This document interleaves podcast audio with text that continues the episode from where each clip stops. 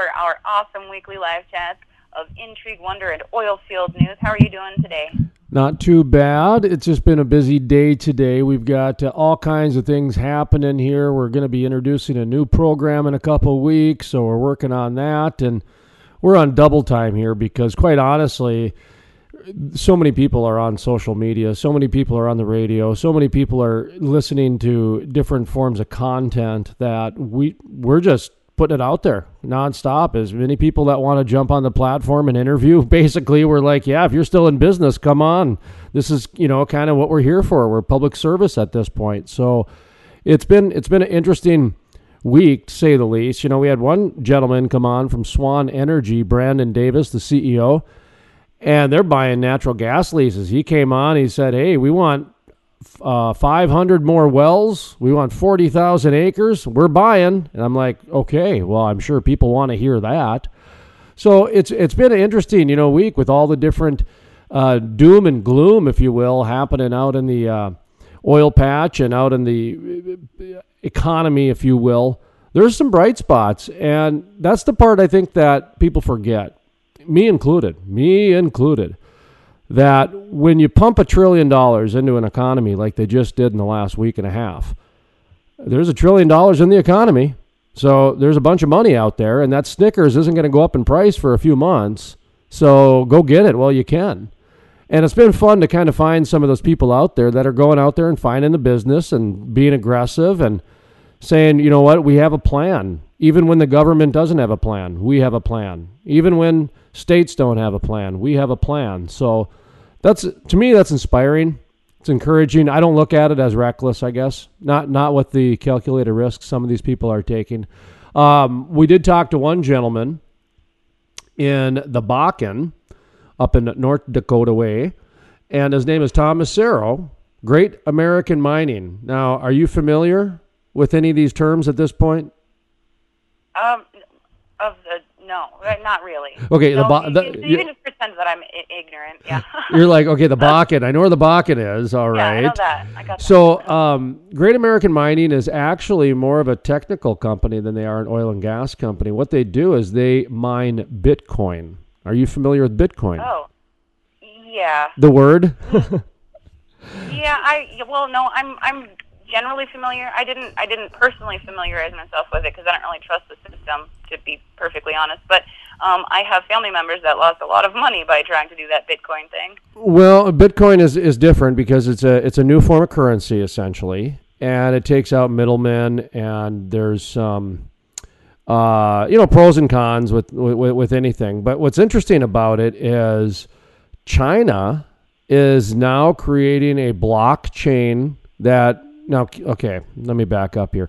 Blockchain is used to run Bitcoin. Okay, uh, blockchain is like the seed, if you will, and then Bitcoin would be what sprouts off of it, that sort of thing. Or for maybe some technical people, uh, the local area network or the LAN network on your computer runs the internet. Same thing. Blockchain runs Bitcoin, runs all these other cryptocurrencies. So, what China's doing right now is they're putting together a blockchain backed by oil and gas. So, in, in the way that I used to kind of casually say, you know, that a decade ago, me and this really smart uh, economics guy, just kind of after a couple couple bourbons, he said, you know, he goes, it's the, the money is kind of backed by the military that can protect the oil reserves. And, you know, when 92%, 96% of our daily lives takes petroleum products, it, it, makes sense because, you know, we need, we need that to move around, the economy moving, everything along those lines. Money's not backed by gold anymore. So it, it made a lot of sense to me. And so now when you take a look at what China's doing, if they're going to seriously uh, start integrating into a blockchain type of a format uh, backed by oil and gas, that's going to change the world.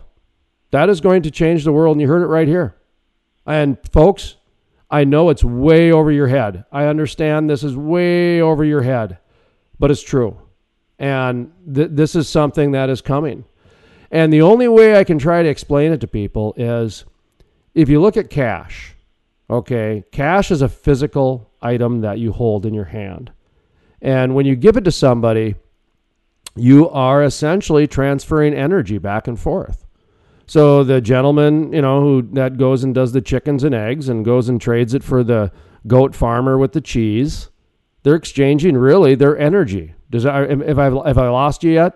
Are, are, are you Nope. okay? So that makes sense. yeah, and and so what what money did, cash did, is it just became a promissory note. I think it actually says promissory note still on cash. Um, I haven't looked in a long time, but I, at one point it did. So essentially, what you're doing is is this exchange of debt, and it's an exchange of debt of energy. So when you think about what we're going to transform into in the next wave of Visa, Mastercard, and now they got things where you can get paid like three days before your paycheck. That's blockchain. That that's how you look at blockchain. Where if it takes three days to get a Visa Mastercard approval on some money, and it takes one day for your automatic paycheck to go. Well, what the heck is going on that says I got to sign up for something where I can get my paycheck three days before my paycheck comes? That's blockchain. So that that's where we're going is that and and now I'm not being as a matter of fact about it. I'm just trying to lay out a very simplistic form to follow with kind of the direction we're going with things. So you know when when, you think of like say receivables, a lot of people take 30 days. Some people take 90 days. Heck, some people in my case take 120 days, right? So uh, that goes away. With a Bitcoin and a blockchain technology, that goes away. And it's an instantaneous thing. So um, the only reason I bring it up is not to say we're, you know, we're, we're living in science fiction. We're living in science fact, and it's happening right now in China. And they're integrated in, in with uh, the oil and gas industry. And when you think about how much power and how much, I guess, influence the oil and gas industry has on just everything, you know, agriculture, you know, I mean, you, you need a lot of oil and gas to make agriculture work, whether it's from the diesel in the trucks or the polymers that go over the seeds or the Roundup Ready that you need to spray the fields. There's a lot of different uh, petroleum products that go into agriculture. And this is interesting. So anyway, Tom Macero, what they're doing is they've got this big, giant, like kind of machine out there that's capturing natural gas and they're turning it into Bitcoin. Huh. Yeah, exactly. So wrap your head around that, folks. So instead of you know, uh, North Dakota just came out and uh, they're they're flaring at 19 percent. They're supposed to be less than 10 percent, and they're flaring at 19 percent. So there, there's a big issue in North Dakota with the flaring, and this is a solution. Now it's not the one all to be all. We've said for years that you need a variety of these smart, clever capitalists that are crazy enough to go sleep at well sites and check monitor levels on butane, methane, pentane, all kinds of different panes and tanes to make sure the flaring emissions are down. And um, I don't know, the investment just hasn't been there, and they've they've gone more towards. I guess a centralization and, and talking about pipelines and infrastructure and uh, state universities and that sort of thing instead of going with a lot of these independents, a lot of these smaller companies that are actually creating real solutions. In the meantime, while they're trying to focus their energy on the future, they're playing 19%, not hitting the state regulations. I'm not sure if that's going to have any impact on the energy companies or not because um, generally they don't do much. You know, I, I don't even know if they fine them too much on, on that, but that's a that's a different topic for a different day, um, and one that I don't tend to get into too much. So anyway, where have I lost you yet with some of my crazy talk today? No, I have a lot of thoughts running through my brain that we do not have enough time to cover. But um, Oh. yeah, I'll definitely be mulling over that information. I'm going to reserve my thoughts, I suppose, until after I've looked up more information because I just don't know how I feel about stuff moving to Bitcoin. I don't. I, I have I have a gener- generally I have a problem with the instant gratification society that we've already created, and I don't necessarily think that exchange exchanging currency being even more instantaneous is going to resolve anything. That that exchange of energy it makes sense. Well, I mean, if you go back to the, you know, okay, Professor Space Time here, um, and and this is, you know, in the land of make believe or the land of uh, of truth, we'll find out. But the way that I was taught about banks and currency and money was that it was started back in Egypt, uh, as far as what we're using today, the the, the current format of of money, the current uh, uh, flow, if you will. and it was by a god Isis. And if you take the word ISIS and put it together, it's a dollar sign with two eyes. And that's where the dollar sign came from, was, was the god Isis, was in charge of money, basically. And so it's very ironic that that's the name of this terrorist group now, okay? Um, that's not lost on me for some reason. But when you take a look at what the money was supposed to do, like I said, it, it, it was a way to basically sum up and create a very efficient way of bartering because the goat farmer argued that his cheese was harder to produce than the chicken farmer's eggs. And you know what? He's probably right. You know, so that's where the marketplace came from. Well, in order to have a marketplace, you needed currency. And like energy, you needed a flow. And so that's where the banks were introduced because the banks, like in a river, control the flow of currency. So when you look at what the what happened with the government recently, where they gave all the money to the banks, and the banks decided who who was worthy and who was not worthy. So just like back in the very beginning of the dawn of money, the river banks controlled the currency of the river. And that's what happened right here. The banks are now controlling the currency of our uh, of our economy going forward. I mean, you want to you want to get in the deep end with me? We can get in the deep end here because we just did.